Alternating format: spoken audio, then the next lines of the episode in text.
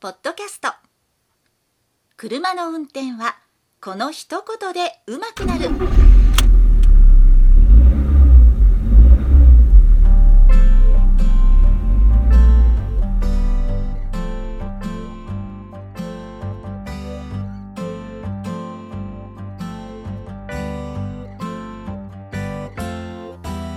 この番組は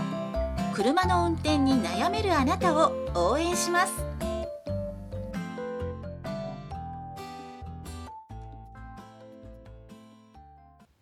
こんばんは、佐々木隆二です。今日も再生していただきありがとうございます。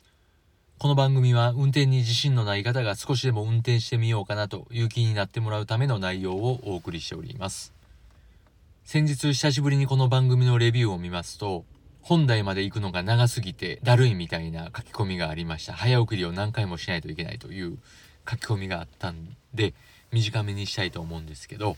ここ数回宣伝をしてました天野真也さん主催の第1回カーナズキが開催されて行ってきました。一言で言うとすごい良かったんです。特にロケーションですね。あの、十津川村という奈良県の山奥の方にあるんですけど、そこは観光あり、自然あり。で、良かったことが何個もあるんですけども、その一つに、そこに行くまでのドライブがすごく楽しい。楽しいし、ちょっと怖いところもあったりして、スリルもあります。というのは、山道が多くて、結構カーブの道が多いんですけど、昔のトンネルがあってすごい狭くなったりして、そういったところもちょっとドキドキしながらすれ違ったりするというスリルもありますし、で、その運転自体もやっぱり良くなります。特に初心者の方がそこの会場まで行くとなったら、かなり疲れはすると思いますけど、運転も上達することは間違いないので、初心者か少しその上ぐらいの方にはうってつけのドライブルートやと思います。そして一番良かったのがやっぱりその会場、十津川温泉ホテルスバルさんというところなんですが、そこの駐車場も広いし、芝生公園も広くて、そしてステージ、野外ライブができそうなステージがあって、そういったロケーション、しかも昼間はすごく晴れて、暑いぐらいに晴れて、空も綺麗やし、景色ももちろん綺麗やし、紅葉も色づいてきてすごい綺麗で、そして村民の方もすごくいい人ばっかりで、そういう風な最高の一日を過ごせる場所なんで、来年はもっともっとお客さんを増やして人を増やしたいなという風に思いました。その一つとしてツーリングを絡めるのはいいなと思います。よく車好きの方がカーミーティング、オフ会ですね、オフ会なんかをやってますけど、その時もたまたま他の車種がありました。国産の某車種がありましたけども、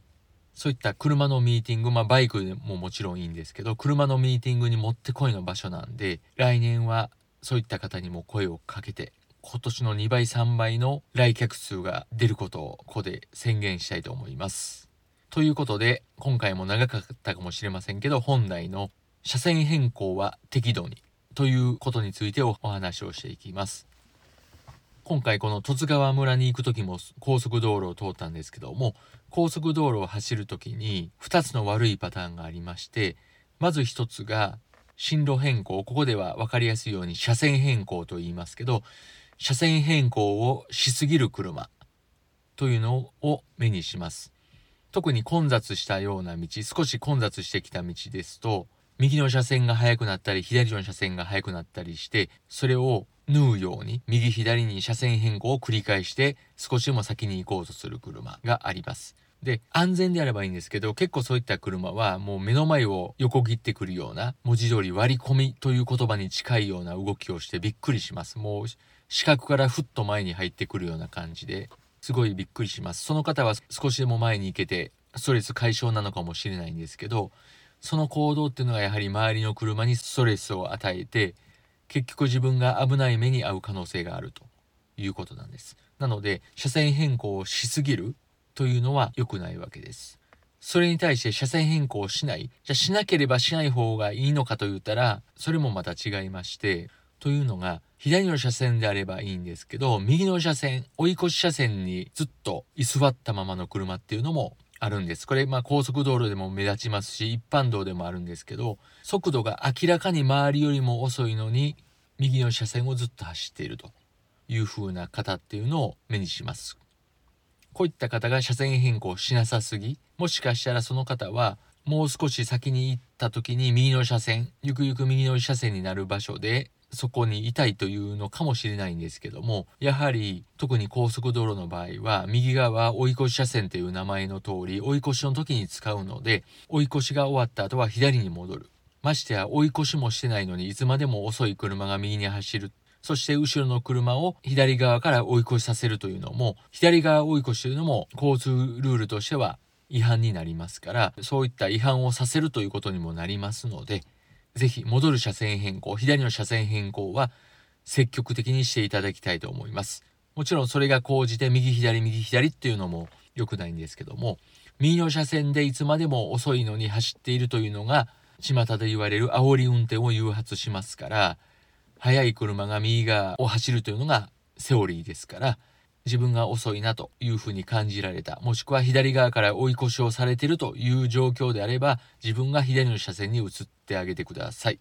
それぐらいの車線変更めんどくさがるようでは、運転自体がめんどくさいでしょうし、運転も嫌になると思いますから、まあそのあたりは左側にすぐ移ってあげるというふうなことをぜひしてください。そんなにそれは運転の難易度が高いということでもないので、いつまでも右の車線を遅いまま走るっていう方は一般道高速道路どちらでも左側に戻ってあげるということでしてください。今週の一言。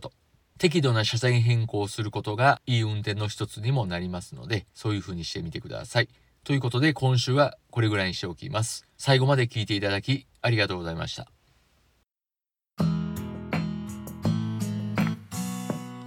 本日の番組はいかがでしたか？この番組ではあなたからのご意見ご感想ご質問をお待ちしております。メールアドレスは rysasa.gmail.com ry の y はワイシャツの y それではまた次回をお楽しみに。